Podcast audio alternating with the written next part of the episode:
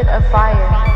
And this demon would stab him everywhere with his long spear, and his eyes everywhere, and would grab him by his hair. And then, with the chain, he would throw him inside that pit of fire, and would take him back out, and would stab him and stab him.